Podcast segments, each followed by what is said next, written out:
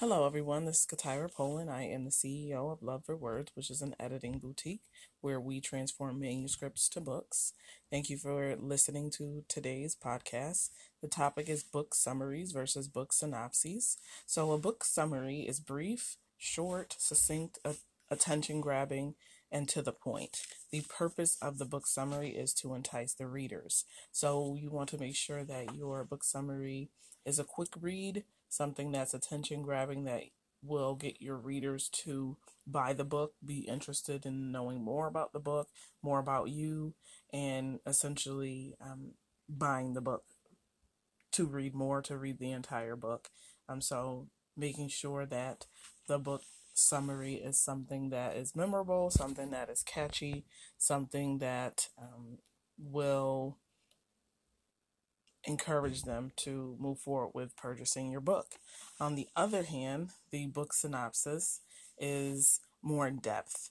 Um, it explains your book more in depth.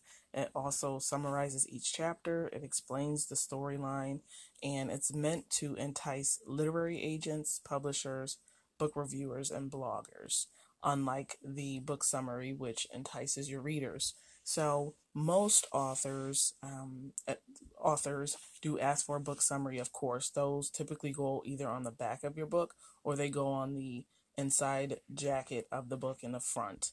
Um, also, the so authors will ask for book summaries. They may also ask for the book synopses if they are shopping their manuscript um, to publishers or literary agents. Then that's where the book synopses will come in hand in handy and some authors actually ask for both. So that is the difference between the book summary and book synopsis. If you have questions about that, you can email me at Poland at Poland LLC. You can visit my website at PolandLLC.com and also follow Twitter, Instagram at Poland LLC and Facebook.com slash Poland LLC. Thanks again for listening and be well.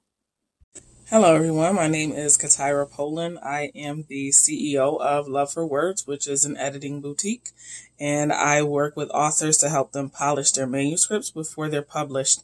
I just wanted to share that I do have a great resource for the current and also aspiring authors. Editor Knows Best. It's an ebook that gives you an overview of what editing is, the different types of editing, what to expect from an editor, and some tips on how to select your editor.